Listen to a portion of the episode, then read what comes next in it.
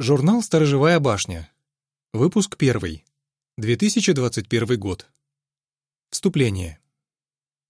Бывало ли так, что вы молитесь, а ответа нет? С подобным сталкивались многие.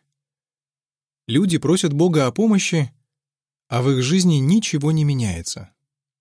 В этой серии статей мы обсудим, почему можно не сомневаться, что Бог слушает наши молитвы, Почему некоторые молитвы остаются без ответа? И как молиться, чтобы Бог услышал? Конец статьи.